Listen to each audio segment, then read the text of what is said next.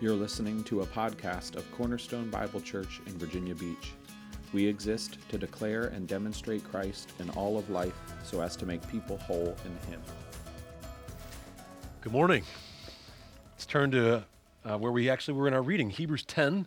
Uh, like most of the, the sermons here in this series, we'll be in several different places throughout the Bible, but I want to begin our time just looking at Hebrews 10, 24 and 25 as we begin our time.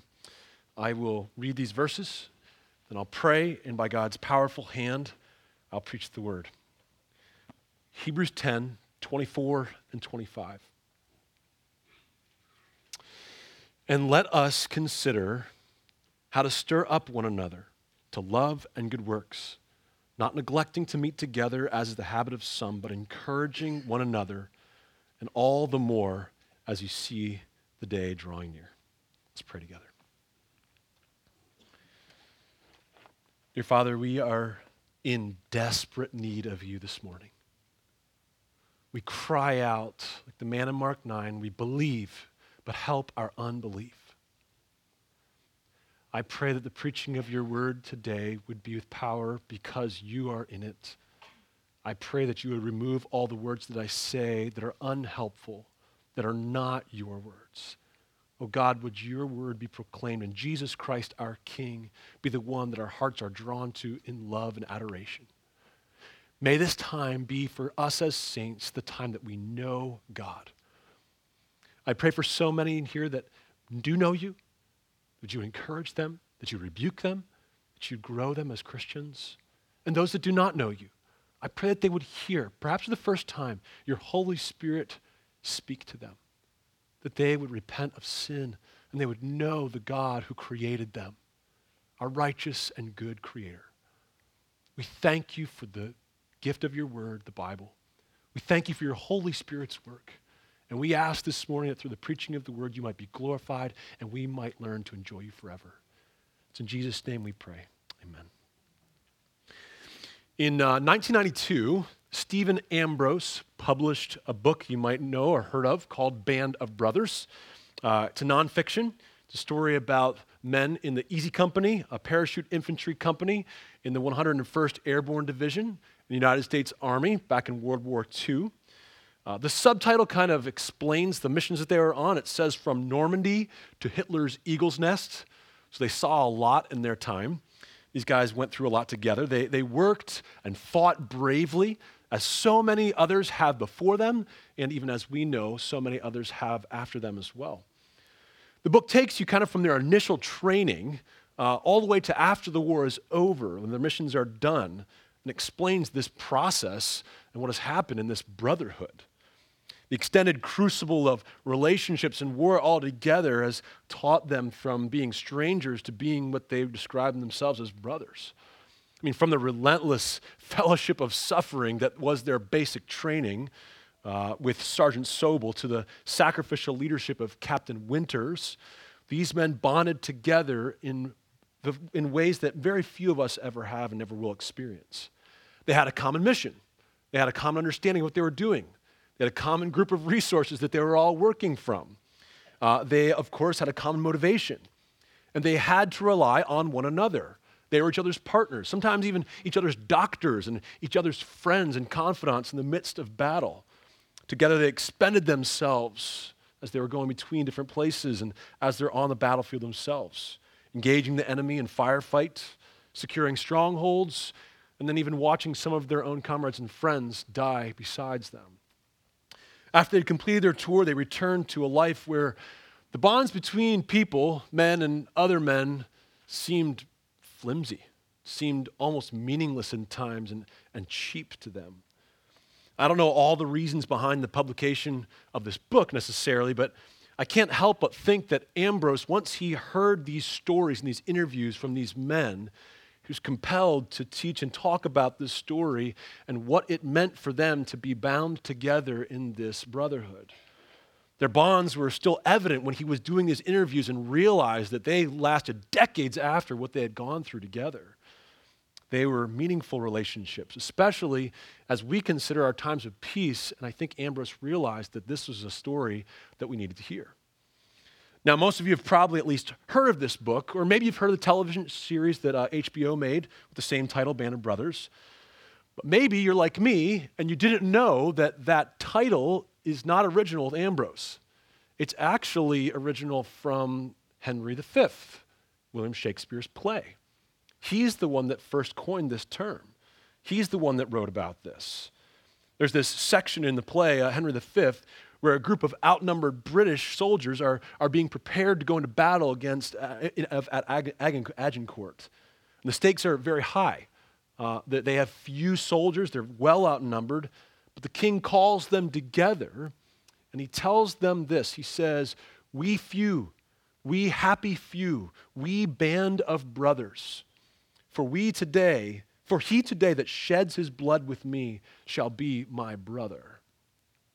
I was reading this article uh, by Julia Keller about this title, and she made this statement about this, this idea of Band of Brothers. Band of Brothers, as Shakespeare conceived it, is more than just a rallying cry for a military campaign. It certainly is that. But she says this it is a makeshift symposium, but she means like a meeting, a meeting on the nature of human ties and self sacrifice, on the fact that life threatening peril can bind people more tightly than even traditional kinship. She's saying in the, in the crucible of difficulty and peril and danger that they have to stick with one another, it binds them together in a better way than even their own family ties can do. Have you ever experienced anything like this in your own life? I'm not asking if you've been to war. Some of you have been involved in many battles, but and we're thankful for that. But I'm, I'm more asking if you've experienced being part of true fellowship this idea of being a band of brothers, as it were, bound together with something that's far greater than yourself. Today, I want to explore this idea a little bit. I'd like for us to consider what it means to be part of the body of Christ and the absolute necessity of recognizing what that means for how we live with one another. Uh, 1 Corinthians 1 9 makes a statement God is faithful by whom you were called into the fellowship of his Son, Jesus Christ our Lord. Philippians 1 3 through 5 says this I thank my God in all my remembrance of you, always in every prayer of mine for you all, making prayer with joy because of your fellowship in the gospel from the first day until now. We're in the fourth week here of our, our mini series on spiritual disciplines or these habits of grace that we talk about. And I know that many of us, uh, especially if we've been around Christianity, we know that we're supposed to just do Christian things. It's kind of what we do. But oftentimes, even though we're, we're on board and we want to know God and love Him, we haven't really thought through why we do these habits of grace, why we do any of these Christian disciplines or what these things are actually doing to us. We often think of them as transactions. If I do a bunch of these things, I somehow gain like heavenly rewards piling up on my mansion somehow in there. We sometimes think about it that way, even though we wouldn't say it in words. And, and truth is, maybe you have no idea what I'm talking about this morning. Maybe you're joining us for the first time. This is the first time you've joined us, and we would say, Welcome. We're so glad that you're joining us today and, and jumping into our little series. Maybe you're not even a Christian and you're just curious about what in the world is going on with inside of a church. Uh, if that's true, we're really glad that you're here. We'd like to actually get to know you, become friends, and most importantly, if I can say it this way, we'd love for you to see what the Bible teaches about what it means to be a Christian. We promise you that we will probably fail you in many ways and what it means to actually look like Jesus Christ. It is our de- desire for Him to change us and to mold us so that even through that process, he would receive glory and honor. one of the main reasons we do this as such a big part of our service as we stand here and preach the text is we want to hear what God has to say to us. And so this morning, we desire to see and understand when he calls us to these different spiritual disciplines, these acts of, of uh, let's say, we, we would call them habits maybe, or these means of grace, what's actually going on? Why are we doing it this way? And kind of when we began the discussion, we, we were talking about motivation in that first week. What's our goal in the spiritual disciplines? What's our, what's our goal when we approach these habits of grace? Doing all this stuff in some way needs to tie back to our chief end, right? Our ultimate purpose, which is what? To glorify God and enjoy Him forever. So all these things have to come back to that, or else we're actually just going to be floating out there in some way. God's glory and our enjoyment of Him forever. But how do we enjoy God and glorify Him in these habits? Well, the first week we looked at Philippians 3, and we saw that Paul taught us that doing these Christian disciplines must be the pursuit of knowing God. That's, for me, has been so convicting as I think about praying, as I think about sitting down to read, as I think about gathering together as, as Christians. I, I realize that my goal is not just some sort of nebulous glory to God, I hope it happened, but actually to know Him. That's what Paul told us. He told us that all his religiosity and all of his incredible pedigree was nothing compared to knowing Christ. And so we understand that our call as we do these things is to know him.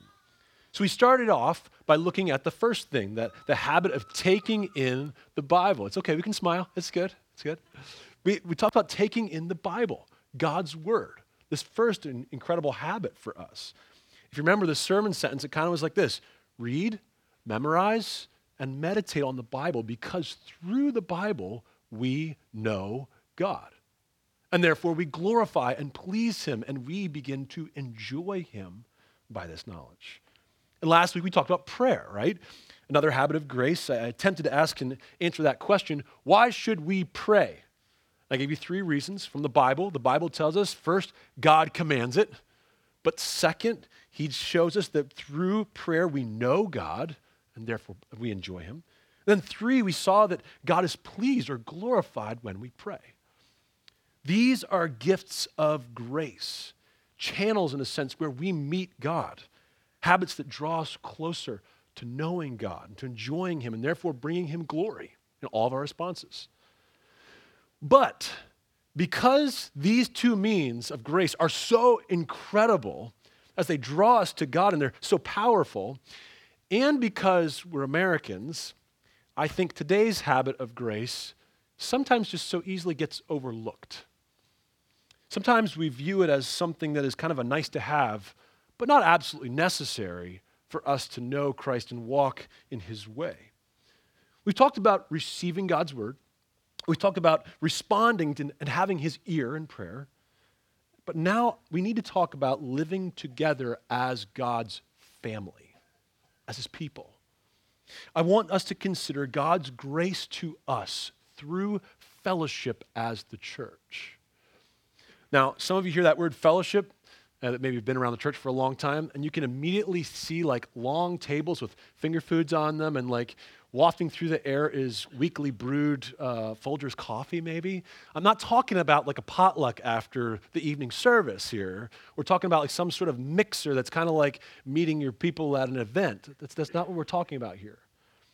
I'm talking about embracing our identity as integral parts of one another in the body of Christ and rejoicing, get this, rejoicing in the visible gift of brothers and sisters who know and love God and work together for His glory in this life. Let me explain this by simply kind of doing a quick overview of Ephesians. In Ephesians 1 and 2, probably all of you know this, we get one of the most glorious explanations of what has happened when we believe the gospel. It's, this, it's, it's, it's tons of different people's life verses is to put it back down there in Ephesians 2, 8, and 9, and rightly so. It's this glorious passage that tells us of God's great and eternal work of salvation to highlight who He is, to show us that we were dead in our trespasses and sins. Understanding very clearly that the whole world has willingly sinned against our righteous Creator, our benevolent King who made us and calls us to himself. We were dead, but because of his grace, and by that I mean his kindness, his blessingness, his givingness, nothing that anyone ever deserved, his givingness, because of his grace, he made us alive together with Christ. And that's where we get those beautiful words for by grace you have been saved through faith. And this is not your own doing, this is a gift of God. In short, God saves sinners. This is the message that we hear, and we glorify God as we rejoice and thank Him. But in the book of Ephesians, and actually the rest of the Bible, it doesn't stop there. Notice that it didn't go Ephesians 1 and 2, and that's the end of the book. Paul tells us in Ephesians 2 14 through 16 that this salvation results in the miraculous formation of the one new man. And by that, I don't mean like I used to be like this, but now I'm a new person. A new, that's a different passage. That's good too. But that's not what he's talking about here. He's actually talking about the church, one new man gathered together in Jesus Christ. In other words, our salvation has never been an individual thing. It has always been a way of God showing that He has welcomed us into the family of God. And this is consistent with the rest of the book of Ephesians. Ephesians 2:11 all the way through 6:20, which is almost the rest of the book, describes how those whom God has saved are now called together to act as his body in real time and space. It's real. It's not a theory. It's actually happening as people come together to glorify God. Ephesians 2 19 through 20, Paul describes this transformation. Listen to this. So then, you are no longer strangers and aliens, but you are fellow citizens with the saints. And let me go further members of the household of God, built on the foundation of the apostles and prophets, Christ Jesus himself being the cornerstone. This is what I'm talking about when, I'm, when I say fellowship is a full embracing of our identity as integral parts of one another in the body of Christ. It's a rejoicing in the gift of visible brothers and sisters called to walk together in this life. We're talking about a fellowship of experience. And that means both good and bad. It certainly does happen. Not, i know I kind of made fun of it, but it certainly does happen when we enjoy times together in the hall talking over coffee. That's certainly true. We could call this, though, it's, but it's the good and the bad. It's all the different parts of this that we see together. In that way, it's a fellowship, or you could call it a band of brothers. I think this rightly gets to the idea that we're seeing here expressed in the New Testament. It's not so much that um, there aren't good times, but rather that there is a bond, there is a sharing that word koinonia or fellowship here is very deep. It's a participation, it's a communion, a relationship that is shared, a close one, that's centered on knowing and loving the God of the gospel. I'm trying to say that the Bible doesn't say that you should become a Christian, and then if you're a good Christian, you should be part of a church. The Bible doesn't have a category for that. We, we end up thinking that sometimes, but that's not biblical. The Bible doesn't really have a category in this way whatsoever. The church is God's design and God's gift of grace to us. And it's yet another way that he reveals himself to his people. That's what we're doing right here this morning. This is not of human start. If it is, we are wasting our time. What we want to see happen here is a meeting of God's people submitted to him under his word, trying by God's grace, repenting, and glorifying Him as we see Him call us to do so.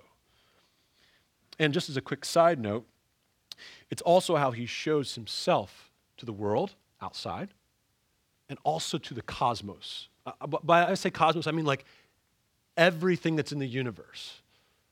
This is what I mean. First thing, uh, John 13, 34 through 35, talking about like the world around us, right? He says this Jesus says, A new commandment I give to you you love one another. Just as I have loved you, you also are to love one another.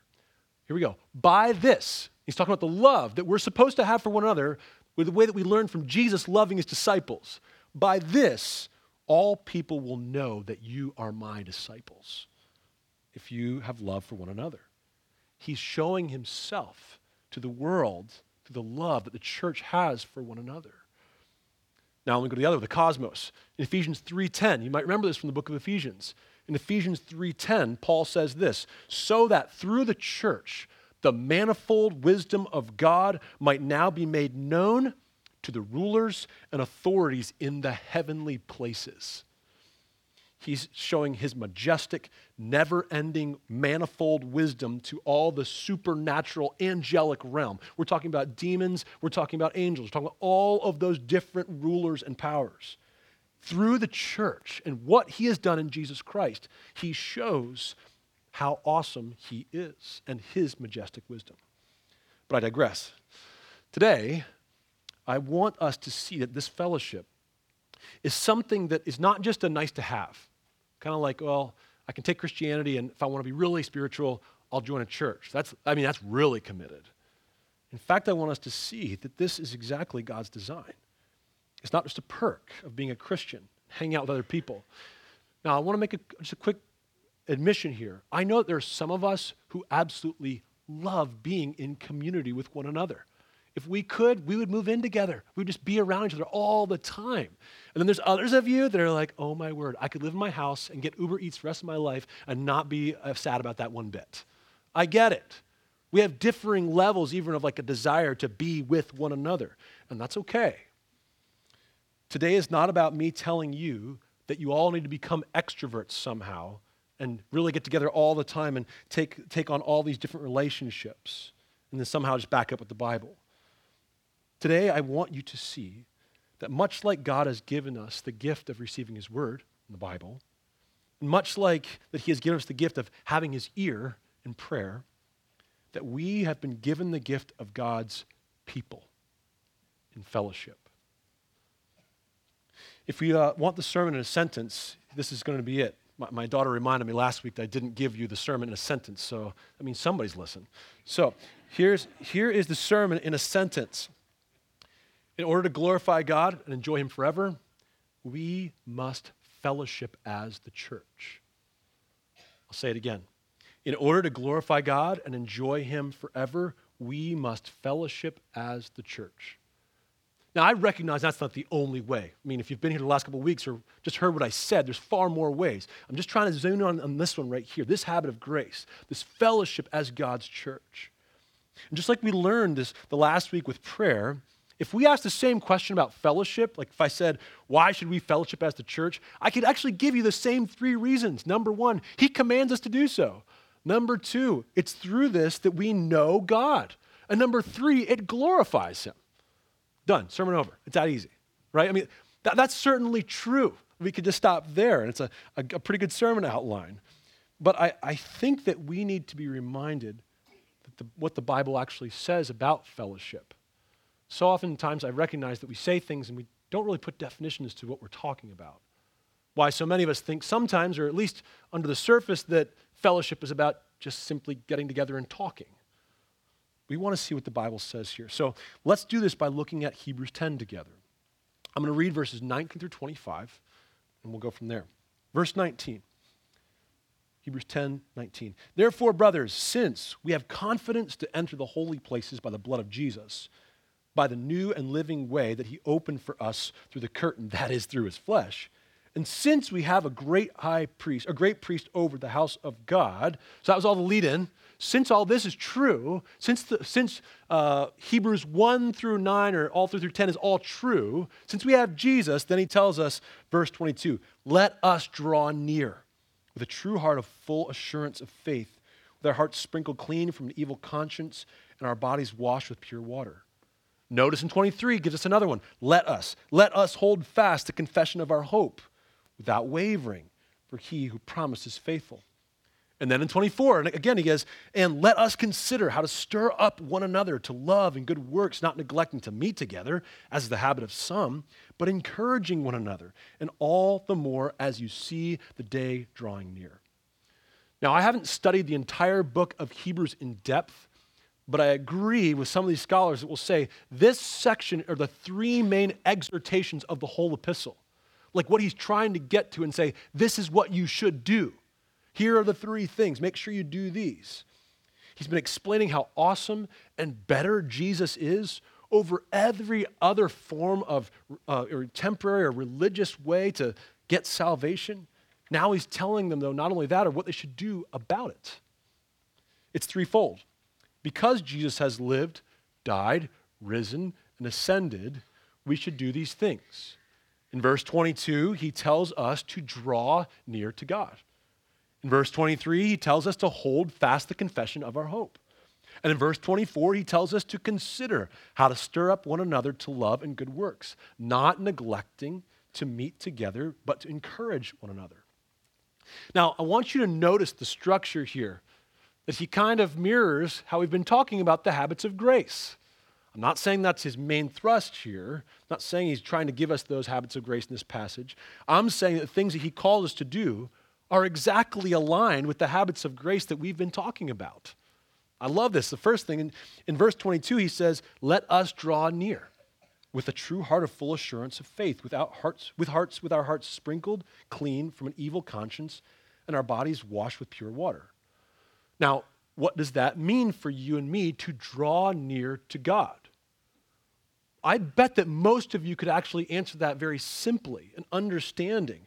Is it not at least knowing Him through the Bible and prayer? Drawing near to know and fellowship with this God? I mean, most pointedly, it seems right for us to understand that since Jesus now stands before God as the great high priest, that you and I can go boldly to him in prayer. He's certainly at least saying in this way and highlighting the grace, the gift, the discipline of prayer. Then in verse 23, he says, Let us hold fast the confession of our hope without wavering, for he who promised is faithful. Now, how can we possibly hold fast the confession of our hope without understanding the confession of our hope? Especially in the days where we spend the majority of our time getting tossed around with so much different philosophy in the world, which is such angry against this kind of confession. How are we to know this confession unless we are to be reminded of what entails the confession? that shows us and writes us over and over again so that we might understand what He has called us to and what we are supposed to do. As we read and meditate on God's Word, we under, understand, then we are convicted, and we're motivated and fortified by this truth so that we can hold fast the confession of our hope, knowing that it is based on the promises of the faithful one, God Himself. So we've got praying to God, we've got receiving God's word. Now look at verse 24.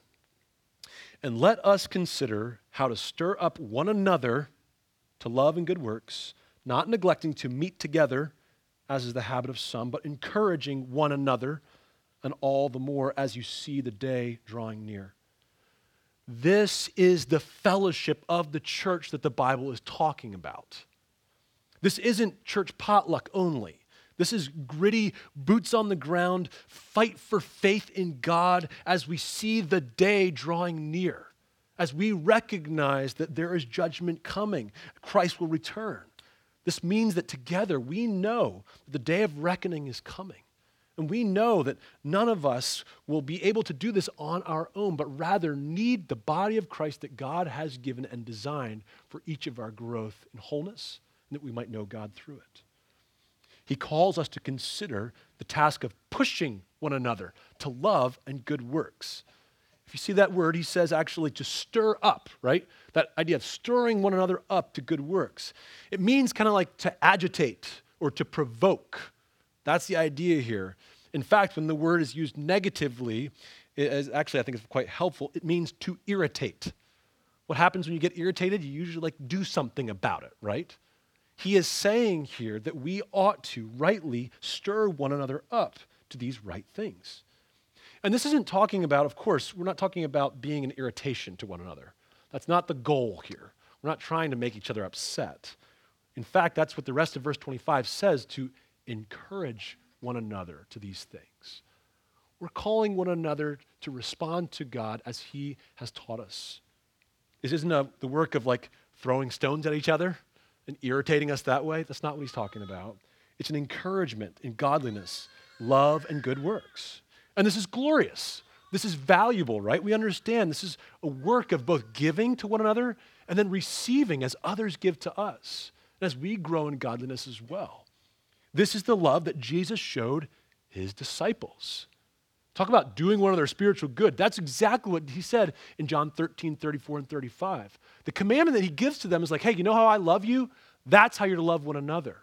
That's the measure here. This is how we go from just doing what we want to do as individuals to actually loving one another as Christ loved us. In Christian fellowship, there's constant giving and receiving. We're aiming to do one another spiritual good as we worship Jesus, as we point to Him. It is not so much that we have good advice for one another, guys. There's a lot of other groups can do that kind of stuff. Our doing one another spiritual good, the goal is for you to look to your friend and your brother and say, hey, look to Christ, brother, not to me.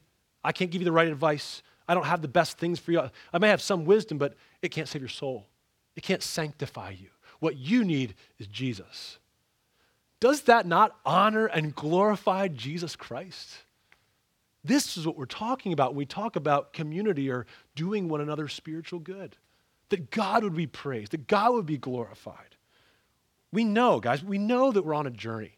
I'm not trying to be like silly with that kind of a phrase, but we're on this journey as pilgrims headed towards the celestial city, recognizing it's so easy out here to look about the things around us, to hear the things going on around us, and to think, is this all right? We're so tempted to live by what we can see with our eyes, what we can kind of think about, what seems so real around us. It is God's work in us to bring us other Christians who point us regularly to the King. Help us understand that what we need is Him and Him alone. He's our hope. God has supplied grace to us through His people and through the work that He calls us to as we fellowship with one another. We know this. We're partners, we're fellowshippers in the gospel, in the Great Commission, in the endeavor to make Christ known to all the nations and to make disciples. That's the Great Commission, right? To teach them also to observe what I have commanded you, that they would also be worshipers of our Lord Jesus Christ. This is stirring one another up to good works. That's what we're talking about here. Encouraging one another as we walk in Christ. But he gets real practical and maybe uh, a little uncomfortable. Verse 25, he says that not only are we to stir up one another to love and good works, but that we should not neglect to meet together, as is the habit of some. Now, what is he talking about? I mean, some of us get together for, for coffee or for uh, lunch dates maybe, and we pray together. Maybe we have people over our homes and we have good Christian conversation. These are not the activities that he is talking about when he says to meet together. The word he uses here is about assembly. It is about Christian worship of the church. This is what he's talking about. He's not talking just about meeting individually. In short, he's talking about a meaningful church attendance and engagement with one another, gathering to worship God as the body of Christ. I mean, and this, this isn't a modern issue. This isn't something that just happens right now because we're all so busy. No, no, no, no. He says it right here. It seems as though the writer of Hebrews is saying that neglecting the gathering meetings, the gathered meetings of the church, was a habit for some of the people that called themselves Christians at this time. What he's doing, he's saying, no, no, that's a terrible habit. Don't start it, don't continue it. He's saying, no, no, no, no, no. This is not the right habit for any of us as Christians to be continuing. We're, when, when we are away from the body of Christ, as they meet together, it becomes detrimental, both to the body, but also to ourselves when we are away. It's not like receive, it's, I'm sorry, it's like when we really consider it, not receiving God's word, not reading, not maybe, for instance, meditating or memorizing. It's like neglecting to speak to God in prayer. That's what he's saying. We're cutting ourselves off from the means of grace that God has given and always has meant to build us up in Christ and glorify him. Now, we could spend a lot of good time talking about how this can work out in so many ways, and we should in one sense. Small groups and community groups and, and personal discipling, enjoying fellowship and friendship with one another. These are good things, and I am not downplaying these. I hope you hear me say that. I hope we do those more. In fact, here's a plug. Tonight, we actually have a prayer meeting together. You should come. You should be in a community group. There, I, I can, all these things are good things that we should be doing. You should be spending time hosting others, loving them hospitably. But when it comes to the fellowship as the church, there is one time that outshines all the rest and that is the complete gathering for regular worship of the body of Christ on the Lord's Day. What we're doing here together today. Corporate worship is God's gift to his people. Think about all what happens on a Sunday morning and how it helps us to know and to glorify God. We sing praises to God as the congregation, lifting His name high. We pray together to our God who hears, joining our hearts, calling out to Him in faith that He would answer us in our need. We read the Bible, we take in the words, we even respond sometimes with affirmations of this faith. We hear the preaching of the word of Christ, the highest point of Christian worship, and we receive the Lord's Supper together. We participate in the body and blood of the Lord. We're nourished and encouraged to believe.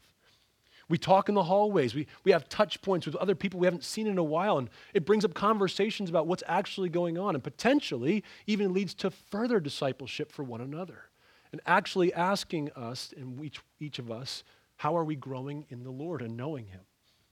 We give our resources. We, we, we give uh, through offering so that it might proclaim Christ through our giving and support the work of the church.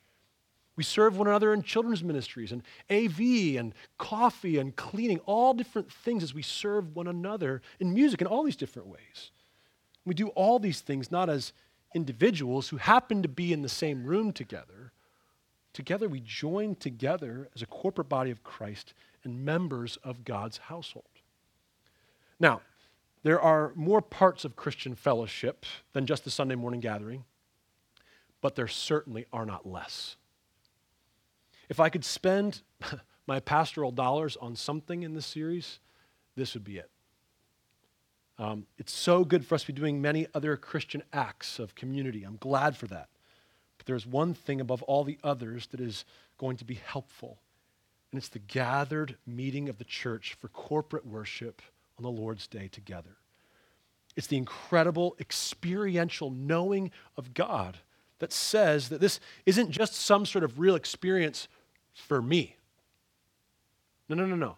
It takes it out of like this personal religion and it shows us that it is grounded in history, reality, others who have been called by God's grace to proclaim who He is and follow Him as disciples. It's corporate, it's an actual experience of knowing God with real, visible family members.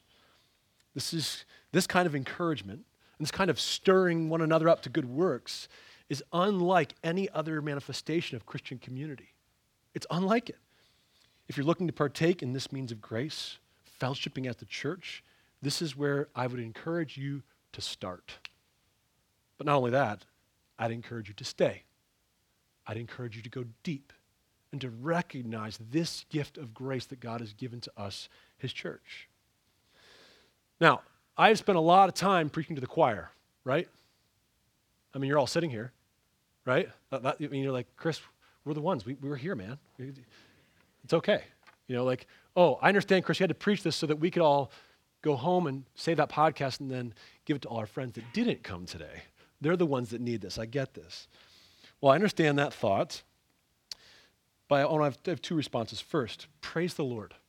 May God bless you and me as we grow together in worshiping God and as Christ answers every one of our insufficiencies.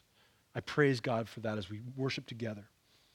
My second response would be this Some of us think that this message isn't for us.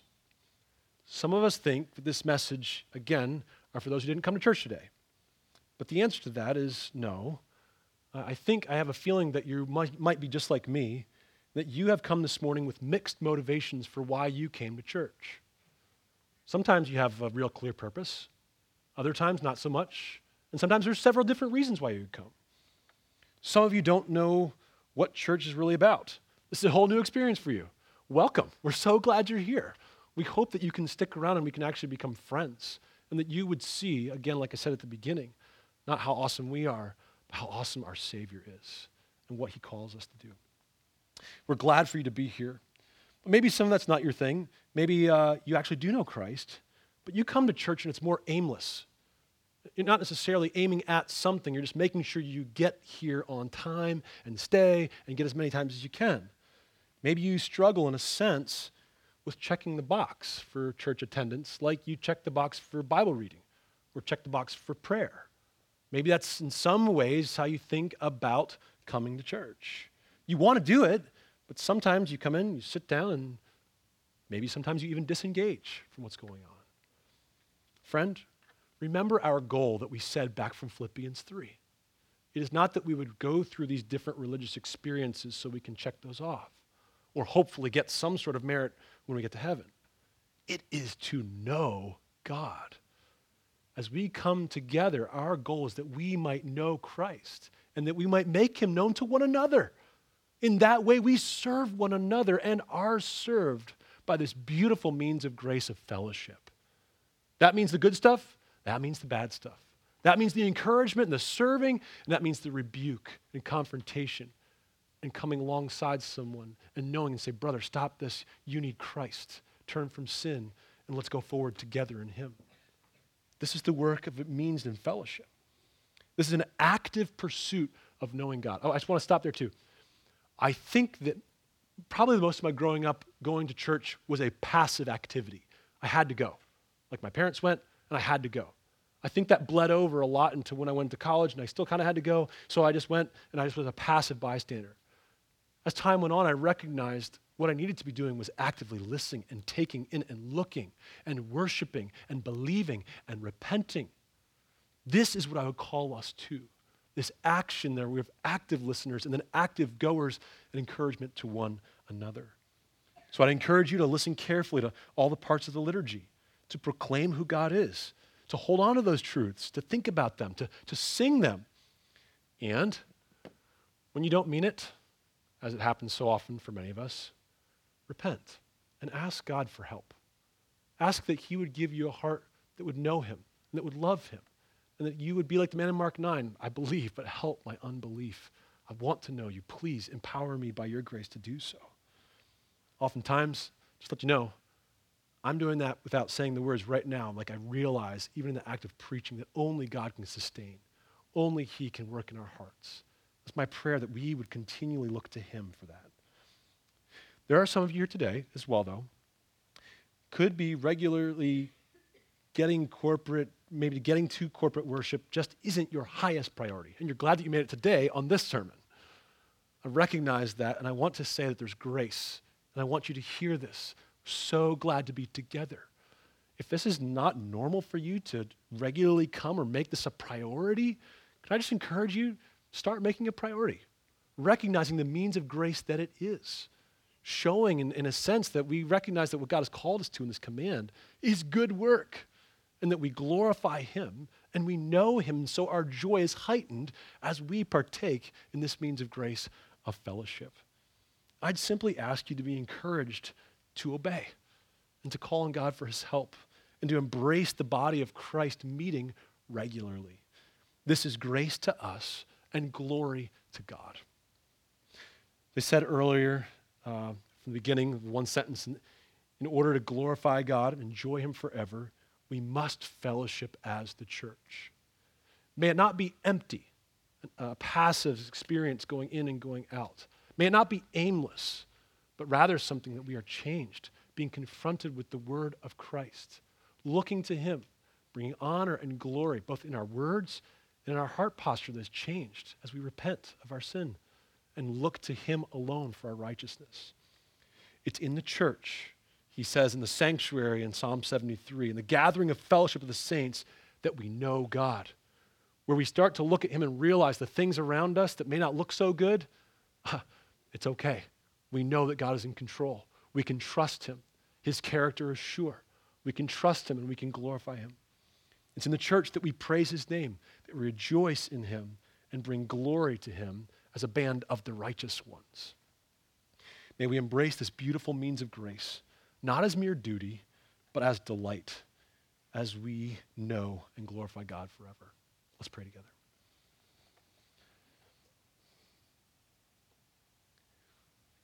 Lord, I thank you for your grace in the, in the word.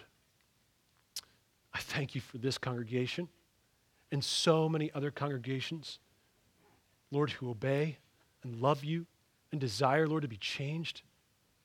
I pray that you'd encourage your people this morning with the gospel of grace and forgiveness and joy and the glory of God and all these things.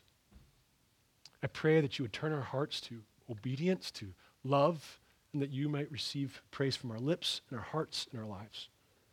We thank you for what you have done in the fellowship. We ask that we would embrace you, knowing you, glorifying you as we fellowship as a church. It's in Jesus' name we pray. Amen.